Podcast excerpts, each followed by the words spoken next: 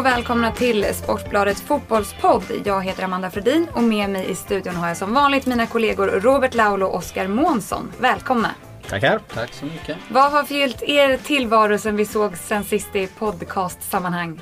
Eh, jag vill nog lyfta fram eh, Elfsborgs glädjescener som eh, nog var det liksom bästa exemplet på äkta och härlig lycka. Eh, efter de gjorde ett sent mål eh, mot, eh, mot Gais. Det var som att de hade vunnit en VM-final eller en stormatch i Champions League. De föll ner på knä och knöt nävarna. Och David Elm han flög liksom upp från avbytarbåset och slog huvudet i taket. Och Jörgen Lennartsson försökte, träna och försökte bilda någon form av TV-puckshög. De gjorde alltså mål då i, i femte tilläggsminuten, 2-1 mål och, och, och tar den här oerhört viktiga segern.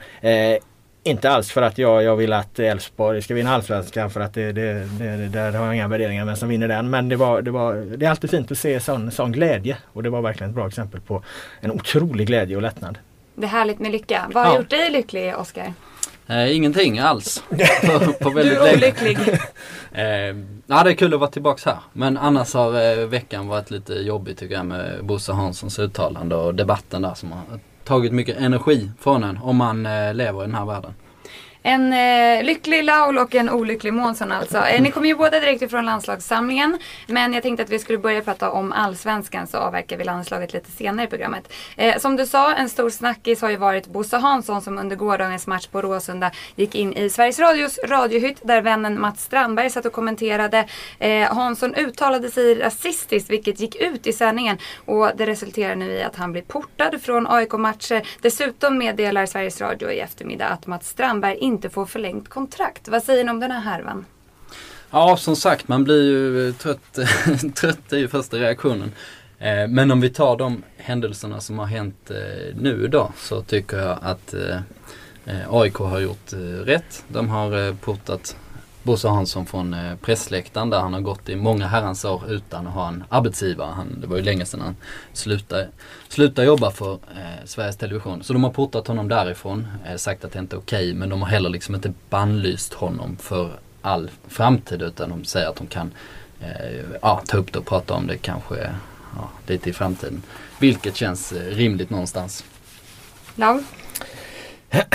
Ja, alltså det där är ju bara bedrövligt allting och, och tråkigt och, och, och förjävligt på alla sätt och vis. Och eh, just det här med, med att Bosse Hansson har varit på pressläktaren så det, det har man ju vetat om men man har liksom aldrig haft någon någon egentlig liksom anledning att, att, att reflektera över det. det. det. är inte helt ovanligt att det springer runt massa liksom löst folk på, eh, press, i pressens utrymmen och, och, det gäller absolut inte bara AIK utan det, det är många eh, allsvenska lag där det, det är alla möjliga så, så konstiga människor som, som far runt på, på liksom nere i våra pressrum och, och så här. Och jag tycker att det är väl en ganska enkel regel för klubbarna att ha att, att det ska vara personer där som jobbar med och, och rapporterar och, och, är där i yrket eh, ackrediterade. Så här. Sen kan man väl tycka att det har varit en fin gest då mot Bosse Hansson liksom eftersom han är ju en, en, eh, en legendar då eh, inom, inom journalistvärlden men nu har han ju förbrukat sina chanser kan jag då tycka. Jag vet inte. Han är medlem i AIK och han kan väl köpa en biljett och, och sitta på läktaren som alla andra om han nu, om han nu inte ska jobba liksom. Så. Nej, eh, jag hoppas det får effekten att, eh, man städar upp lite i, i pressutrymmena. Det är ju flera av hans gamla kollegor som eh, ställt sig bakom, bakom Bosse då, däribland Göran Zachrisson som eh, drar någon slags parallell med, ja jag vet inte, hemdebatten kanske, jag vet inte. Alltså citat, snart vågar jag inte säga kvinna för någon antifeminist säger något. Det är fullständigt idiotiskt som det har blivit. Ja det där är ju nästan ännu dummare. Jag tror, jag tror att eh, Zachrisson först och främst säger fel för han är väl feminist antar jag. Ja det blir en konstig sväng på det hela. Ja det är, väl, det är väl dem han är hotad av. Han är farligt nära att göra en Ulf Brunberg här känner jag om man, om man läser då artikeln man säger bland annat Alltså debatten handlar om huruvida man får säga som Bosse Hansson sa eller inte vilket Göran Zachrisson då tycker är helt okej. Okay. Och sen efter det så liksom spinner han in på det här med feminismen och han ja, det, det är liksom ett, ett tecken på de här gubbarna Eh, eller nej, den fick man inte säga. Alltså. De här äldre männen eh, som på något sätt haft ett tolkningsföreträde i sitt liv. Att de har varit de här journalisterna som har berättat om hur det ser ut från olika ställen i världen och, och alltid på något sätt har eh, eh fått för, föra fram sin åsikt eh, utan att få särskilt, särskilt mycket mothugg. Och när de då eh, kommer upp i åldern och eh, hotas på olika sätt eller känner ett hot av att saker och ting ändras. Saker har inte riktigt varit som det Jag kan inte vara oemotsagd. Då blir det ibland de här eh, reaktionerna att man bara slår bakut istället. Och, och, och menar det är Zachrisson, jag tycker det är idiotiska åsikter rakt igenom. Känner de sig lite hotade nu, de äldre männen kanske? Ja det kan ju vara eh, lite på det sättet. Eh, Bosse Hansson, man ska komma ihåg det med honom. Eh, bara liksom för att förstå vad det verkligen var som hände. Eh, jag springer på Råsunda då i stort sett eh, varje vecka, kollar på matcherna där. Eh, jag hade Bosse Hansson i eh, TV-studion, jag och Marcus Leifby spelade in ett fotbollsprogram under, under fotbolls-EM nu i somras. Och det var Bosse Hansson gäst. Eh, så jag har ju liksom blivit sådär att jag är lite kändis med honom. Eh, när jag, när jag är på Råsunda. Och, de, och alla gångerna stannar till och pratar med Bosse så är han ju så otroligt kritisk mot eh, sitt favoritlag AIK då. Och då pekar han alltid ut någon spelare och de är liksom fullkomligt värdelösa. och De är totalt inkompetenta och så vidare. Eh, och han, så han sitter liksom och rackar ner på allt och alla. Och eh, nu har du ju ja, uppenbarligen slagit ut. Nu gick han, trampade han över nästa gräns liksom. Det är inte på något sätt eh, okej okay och det, det är väl inte ens en eh, det är definitivt ingen ursäkt eh, men eh, ja, den beskrivningen var lite så det ser ut. Man måste förstå att Bosse framför allt handlar om att han är så otroligt envis och, som person. Mm. Ja men och sen eh, det är så konstigt av honom när, när han ändå då jag menar alla människor kan göra fel. Gör man fel så man har kritik för det. Eh, och sen kommer det något gott ur det. Men eh, efter det här uttalandet, det är ju du Oskar som gör intervjuer, intervjuer med honom, han har blivit intervjuad i radion och så vidare. Då vill han ju liksom heller inte helt eh, backa från sitt uttalande. Han eh, har jag gjort någon eh, någon, eh, har någon reagerat, tagit illa upp över det här då eh, så absolut kan jag be, be om ursäkt till den. Men i den här liksom allmänna debatten att jag nu får kritik för jag har sagt, eh, sagt något som inte är riktigt accepterat. Det skiter jag fullständigt i. Ungefär så har han ju förklarat det här och då har man ingen, då fattar man inte. Alltså han har ju dragit eh, AIKs eh, då, afrikanska spelare över en kam. Att de ser likadana ut, de spelar likadant och så vidare. Så att bara det är ju, är ju ett, ett helt idiotiskt uttalande. Och han verkar inte begripa, det här verkar inte han uppenbarligen inte begripa. Eftersom i så fall så går man ju förbehållslöst ut och ber om ursäkt. Ungefär som Mats Strandberg gjorde. Han tycker jag hanterade det här ganska bra. Han har ju liksom, det har inte varit några om och men utan han har helt eh, sagt att det här var jävligt olyckligt och så vidare. Sen fick ju han kicken då så att han, han är egentligen den, sen han är egentligen den som har gjort minst fel. Men eh, den det har fått då kanske störst konsekvenser eh, för i och med att han nu då får han inga fler uppdrag från Sveriges Radio. Ytterligare ett problem då med Bosses eh, försvarstal så att säga. Det är att Bosse förstår ju sig på fotboll. Han har ett fotbollsöga sedan många herrans år. Eh, och om han då liksom försvara sig med att det är spelartyperna som är så lika. Då kan man ta de här fyra spelarna som man pekar ut i matchen mot Dnipro. Eh, eller de match, eh, spelarna han pekar ut i matchen nu senast att det är en herrans massa olika spelartyper. Vi har Mohamed Bangura som är en eh, intelligent eh, anfallare med mycket timing som sin eh, bästa egenskap. Vi har Kwame Karikari som en power forward som eh, istället saknar spelsinne. Mm. De är varandras motsats på det sättet. Ja, Bangor är väldigt skolad fotbollsspelare. Karikari är inte alls lika skolad fotbollsspelare. Så bara där är det en jätteskillnad. Ja, liksom Ibrahim Moro då, mittfältaren som är också en väldigt skolad, klok eh, fotbollsspelare som, som skiljer sig. Och sen vet jag inte om man drar in Martin Mutumba i första läget också som är en så här eh, dribbler och showare som eh, liksom gör extraordinära saker. Så det är liksom även som spelartyper så förstår ju Bosse att de här är, spänner över liksom ett stort fält. Nej. Fel på alla sätt och vis. Yes. Eh, om vi tar oss vidare till den lite mer spelmässiga delen av Allsvenskan då. Eh, I och med den här podden eh, Robert så har ju du fått ett nytt smeknamn. Du går numera under eh, matematikprofessor Laul. Hur går det med uträkningarna egentligen? Eh, nej, det går inte så bra va? För att eh, eh AIK eh, hade jag ju givetvis förväntat mig att de skulle eh, vinna den här matchen. Jag brukar alltid tippa matcherna på, jag har en fredagssida i tidningen, jag brukar tippa dem och jag tippade 2-0 till Malmö FF mot IFK Norrköping, det stämde. Eh, jag tippade 4-1 till Häcken mot Syrianska, det stämde nästan för det blev 5-1. Jag tippade 3-2 till Elfsborg mot Geis, det stämde också nästan för att det blev eh, 2-1 till Elfsborg. Och sen tippade jag då 3-0 till AIK och det stämde ju inte alls. Va? Eh, så det är väl bara att abdikera på det här för det här innebär ju så vitt jag kan se att AIK nu är fem poäng efter Elfsborg och eh, de har tre lag framför sig med fyra omgångar kvar. Det ska inte gå att, ta ikapp så att eh, den här avgörande guldfinalen som jag såg framför mig mellan, mellan AIK och Malmö på Råsunda den blir det nog tyvärr inte så mycket mer för det hade varit en, en häftig fotbollsmatch att få uppleva.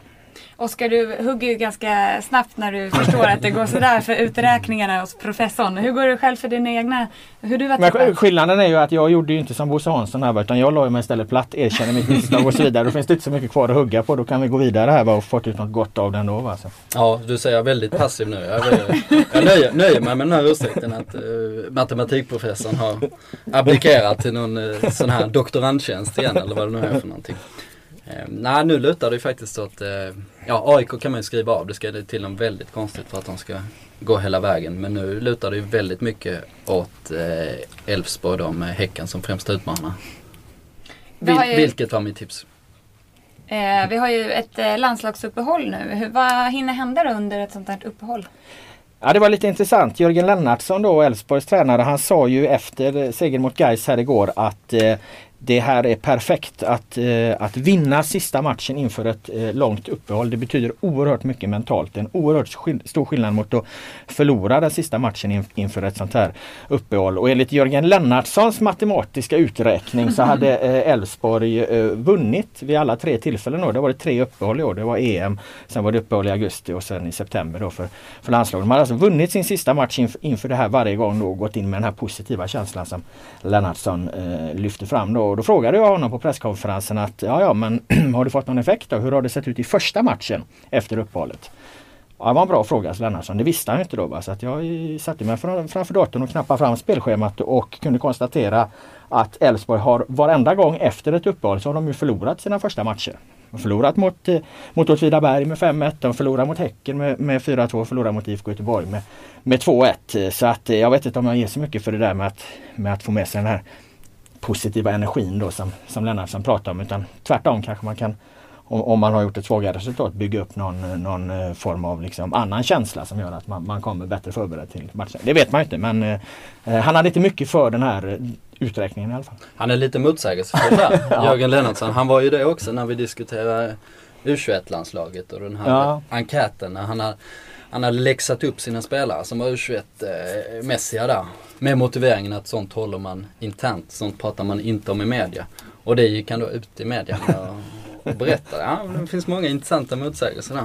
Han slog åt alla håll. Men Norrköping är det som står näst på tur för eh, Elfsborg. Eh, tror du Tror du att det kan bli något liknande då?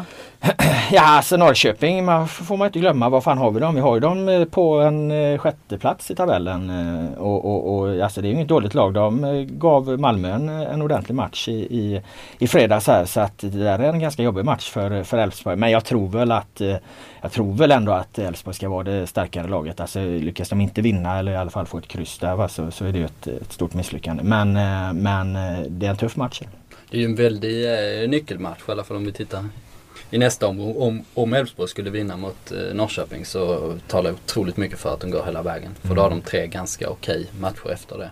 Ja de har ju då Mjällby på, eh, på eh, bortaplan då på, på gräs och eh, jag skrev ju, de, de vann ju nu för första gången på gräs då eh, mot, eh, mot Gais och det gjorde de ju ett nummer av efteråt. Lennartsson återigen då, han pratade mycket gott om det här på presskonferensen att, att de minsann hade vunnit och att de är starka på gräs och så vidare. Men jag skrev lite ironiskt i min krönika efter den här matchen att de har fan inte vunnit på gräs fortfarande för att den här planen på Gamla Ullevi det var mer lera så att jag, jag väntar och ser hur det går för dem borta mot Mjällby om de, om de kan ta tre poäng där. Då kan vi stänga den debatten. Då, blir, då är dramatiken över. Vad ska vi prata om då? ja, det vet fan. eh, vad gäller damallsvenskan då så kan vi se att eh, LDB återigen är på väg mot guld. Men inte bara det, de är även på väg mot en konkurs. Hur hänger det här ihop? Ja, det är en fullständigt fantastisk eh, kombination. Jag vet, eh, vet inte om det är unikt i sitt slag men eh, nu har de fem poängs försprång eh, mot eh, Tyresö som alla trodde då på förhand att de skulle vinna. Tyresö värvade inte bara Marta utan de värvade eh, en rad andra stjärnspelare. De värvade eh, Lisa Dahlqvist, Caroline Seger som är liksom stjärnor i svenska landslaget. De värvade Veronica Bouquet som är en spanjorska som var utsedd till eh, amerikanska ligans bästa spelare. Och så vidare. Gjort en supersatsning på det här då.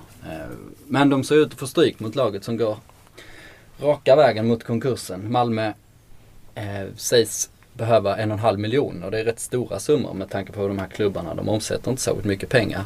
Eh, och då har ju deras eh, ordförande gått ut och sagt att eh, ja det är möjligt att vi går en konkurs men i så fall går vi ut med ett SM-guld. Han säger också att, att de ska satsa på att få in Champions League-pengarna. Ska de förlita sig på det genom att inte... Ja, alltså det är väl en sån sak som man säger då. Och det är lite så symptomatiskt för, eh, eller typiskt åtminstone för idrottsklubbar. Att de behöver inte ta ansvar.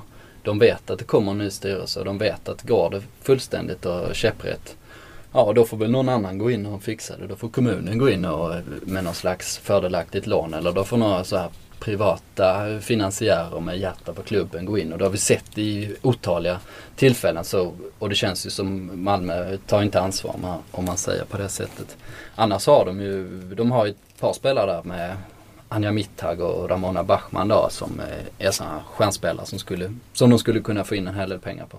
Så jag, jag vet inte, jag, jag hoppas de eh, tänker om där för annars känns det ju bara naivt. Så det är inte helt uteslutet att de ändå kan sälja av några spelare? Ja, när det blir en skarpt läge kanske de måste göra det. Men vad fan, en och en halv miljon måste de kunna skaka fram eller? Ja, fast å andra sidan, alltså har man hamnat i skuldfällan då, mm. när jag vill kolla på Lyxfällan på ja, TV3. Det är farliga grejer det där. Nej men eh, om man väl hamnar där så känns det som det blir ofta liksom att man drar på sig nya skulder och sånt. Och jag tycker man känner igen det, särskilt från idrottsvärlden. Att börjar det liksom eh, bli röda siffror så, eh, så är det svårt att vända på det där. Vi pratade ju om Gais förra veckan. Det är jäkla korthus vissa klubbar känns det som. Ja, det senaste nu är ju att Gais har ju kickat Erik Bassombeng och Peter Idje mm. på väldigt, eh, inte lösa grunder men på ganska oklara grunder. Men förmodligen har de eh, båda de här spelarna misskött sig på ett eller annat sätt. Men, men Gais är ju också, ja, jag vet inte vart de är på väg. Men konkursen kanske ligger nära Tensta ja, också. Ja, jo, men jag, alltså, så, så det är du helt rätt i allt det du säger. Man ska också tänka på att det är väldigt ofta det är liksom krisrubriker och krisdiskussioner och ekonomisk kris i klubbar och så vidare. Men tittar man liksom på eh, fotbollen de, de senaste hundra åren eller vad vi nu ska dra till med så Eh, Eh, det är ändå rätt få klubbar som försvinner helt. Alltså det, det, det, det, löser sig alltid förr eller senare. Sen, sen om, eh, om det löser sig på ett bra sätt, alltså om det då är kommuner som kliver in och, och, och med lån och, och, allt vad det är, om det är bra eller dåligt och så vidare. Men det, det, det är väldigt få klubbar helt enkelt som försvinner. Jag menar det, du har ju den här diskussionen ute i fotbolls-Europa också om att nu är det kris i den klubben och i den klubben och så. Men de, de, de klarar sig oftast. Det är inte många som går i konkurs. ÖIS gick i konkurs här nu deras bolag. Men jag menar föreningen eh, lever ju och frodas i division 1 här nu. Så. Ja, ett intressant exempel där var ju annars Glasgow Rangers. Klubben, mm. klubben mm. finns kvar. Mm. Men eh, de flyttades ner till ja. fjärde divisionen. Eh, och det trodde ju ingen för att alla trodde att, ja, att, det, som, att det förbundet vanligt, ja. eller regeringen eller staten eller vem som helst skulle gå in och liksom garantera deras plats bara för att ja, vi måste ju ha Glasgow Rangers i högsta ligan. Så blev det inte. Däremot har jag hört nu att de spelar den här fjärde divisionen men tydligen så om de går upp så, eh, så tar de två skutt upp istället mm. någon, på, ja, på några märkliga grunder. Men det är väl men kanske man, ändå man, sånt som måste till, att man måste skrämma dem lite. För ja. att om man vet att man kan förlita sig på att det hela tiden... Ja men kolla bara på hur många företag liksom som försvinner och de, där kommer de kanske aldrig tillbaka. Liksom. Där har du, I den vanliga världen har du en helvetes massa företag liksom som som eh, fanns för ett tag sedan men som inte existerar idag. Idrottsklubbar brukar i regel klara sig. Jag upplever det ganska mycket i Stockholmsfotbollen då att det har varit en eh, typisk grej. Eh, för ett tag sedan så eh, gick AIK ut och berättade om sin nya plan då i samband med Friends Arena och så vidare. Och då gjorde jag en intervju, de berättade så här ska vi bli ledande klubben i Norden och jag skrev om det. Men samtidigt så gjorde jag en sammanställning och tittade på vad de andra Stockholmsklubbarna hade sagt. Deras visioner? Deras visioner med väldigt, väldigt tydliga mål vad de skulle uppnå inom så här tre år, fem år till exempel. Eh, och de här punkterna då, alla skulle bli bäst i Sverige, alla skulle ha bäst ekonomi, alla skulle ha landslagsspelare och så vidare. Och bäst sen, i Norden är en sån här klassiker. Bäst i Norden är bra, och vilket är en jävla grej att dra till med med tanke på hur, hur otroligt långt före en sån klubb som F, FCK är till exempel. Men, eh, men då visade det sig att de här projekten, de, alltså de gick fullständigt käpprätt eh, och ofta har styrelsepersoner avgått eller försvunnit bara inom ett halvår senare. Så det är ofta så här prestigeprojekt som folk driver väldigt kortsiktigt och sen behöver ingen ta ansvar för det. Så.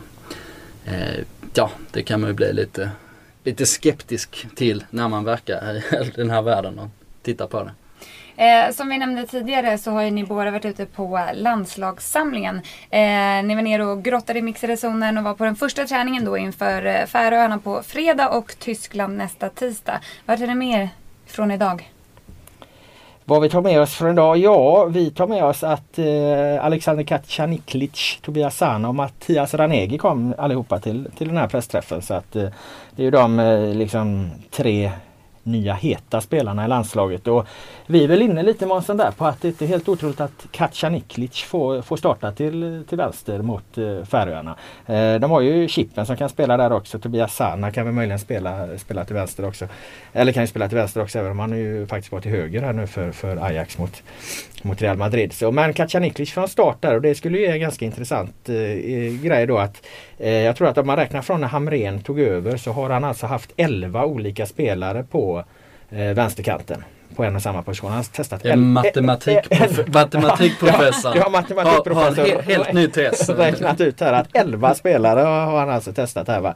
Eh, nu har inte jag kollat exakt. Kacaniklic spelade ju en kvart mot, mot Brasilien så att det blir inte så att han blir den tolfte i så fall. Men han har inte gjort någon, någon tävlingslandskamp och kollar man i tävlingslandskamper då kanske vi pratar om en, att han redan har testat en 7-8 olika spelare på den här vänsterkanten. Och, och, och tydligare, tydligare än så så blir väl inte eh, om man ska beskriva vilka problem han uppenbarligen har att hitta en spelare för, för den här jäkla vänsterkanten. Har han beslutsångest Hamrén?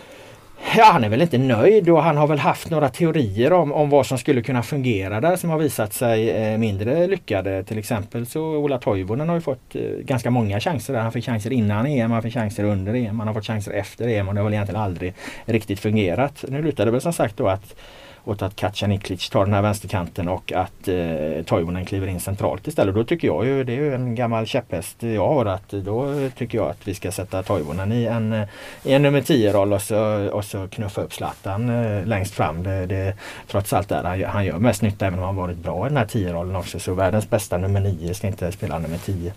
Jag tror eh, också det här med att de roterar så friskt ut på vänsterkanten. Att Hamrén han har en tydlig bild om man vill spela i, form, i formation, att det ska vara 4-2-3-1.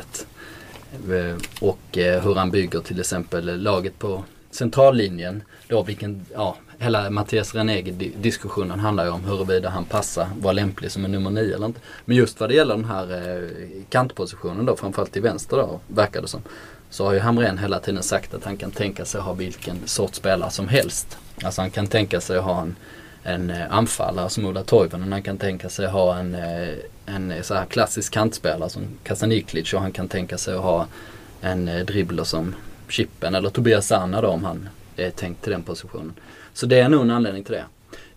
Jag tror också att Kasaniklic får starta. Vi har fått, lite, vi har fått signaler på det. Oklart varifrån men, men signaler från rymden har berättat för oss att Kasaniklic ligger bra till både mot Färöarna och mot Tyskland. Intressant. Signaler från rymden. Har du fått några fler roliga signaler från rymden? ja, jag blev ju bortförd när jag var, när jag var liten. Jag, eh, eh, ja, jag har nä nästa signal från rymden då säger att, eh, att Anders Svensson får chansen igen. Eh, bara för att man spelar på konstgräs i, i Färöarna. Eh, och så Anders och Kim, ah, det, är inte, det är ingen signal från säga. det är en ren gissning. Men det, känns, men det känns som det skulle kunna bli ett helt nytt innermittfältspar. Ja, ja, ja, jag tycker ju nästan det att, att eh, faktiskt eh, det, det, har varit en stor diskussion det här och nu var det Pontus Wernbloom och Rasmus Elm då förra gången. Anders fick inte spela och många debatterade här hit och dit. Men jag tycker inte att man ska peta Anders Svensson bara för att han är lite äldre än de här. Utan han, han ska väl petad, bli petad när någon annan är, är bättre än honom. Eh, och under EM var han ju när han eh, fick spela en av Sveriges bästa spelare visade det sig då. Liksom. Så att jag, jag ser inte riktigt någon, någon anledning till att, eh, att, att, han ska petas. Nu såg jag honom här i Elfsborgs match mot Geis och eh, han, hans form är bra. Däremot så kan jag bli lite, lite liksom konfunderad då i, när han spelar här i Elfsborg för att de jagar ett mål här i slutet och han, han är väldigt, väldigt eh, tillbakadragen i sitt spel. Spelar väldigt defensivt eh, fortfarande. Jag menar, han har ju varit en strålande offensiv mittfältare en gång i tiden. Sen har han ju eh, blivit en mer utpräglad defensiv balansmittfältare. Men inte ens när de jagar det här målet så, så kliver han fram och det gjorde mig lite, lite bekymrad om man ska hitta något, något negativt var, varför han inte gör det mer. Men han har ett bra skott och, och så här. Och I en match mot Färöarna så, så krävs det ju ändå att eh, att man vågar, vågar en hel del framåt också. Så att det, det, det bör man ju tänka på om man spelar. Eh, Zlatan han glider in först i övermorgon. Vad tror ni han håller hus? Eh, vi har spekulerat kring detta och kommit fram till att det måste hänga samman med att älgjakten börjar väl i, i de södra delarna av, av jakt-Sverige nu i, ja, idag, i, på måndag. Idag, när vi spelar in det här. Och eh, det låter ju som en eh, konspirationsteori som faktiskt skulle kunna stämma att han har fått ledigt här nu och så börjar älgjakten så att han, han ligger väl på något pass här eller står i något torn någonstans och, och försöker sänka en eh, sjutaggar eller vad de kallas. Är det en bra typ av uppladdning? Du har ju gett in på ja. det här med jägargrejen. Jo men att komma med den boosten efter att ha sänkt en, en, en älg va? Det, det kan inte vara fel att, att ta med sig in i landslagsträningen eller? För alla som inte vet det så har ju Laud börjat jaga björn. Vet ni, har du fått ner någon björn hittills? Nej men jag missade ju björnjakten. Den är ju alltså från den eh, 20 augusti och två veckor framåt. Så att eh, jag, jag hann inte haka på den den här gången. Så. Får vi se om det blir något tillfälle någon annan gång. Men eh, han har ju eh, en fantastisk form med sig från helgen. Det var ju två riktiga klassmål han visade upp. Vad, vad säger ni? Kommer han eh, leverera? Han sa ju själv att han eh, är som ett vin. Han blir bara bättre år för år. Och det får man verkligen skriva under på. Han, ju, mm. han brukar, bruk, brukar starta väldigt bra i sina klubbar. Även i Barcelona då, om man ser det som hans misslyckade sejour i karriären så eh, börjar han otroligt bra där med mål i sex matcher, matcher i rad. Eller Jo, jag tror det var sex matcher. Eh, han, eh, Men han har alltid haft den kurvan att han som du säger varit jävligt bra i början och sen är det mer att han liksom har blivit sliten sen mot slutet av säsongerna.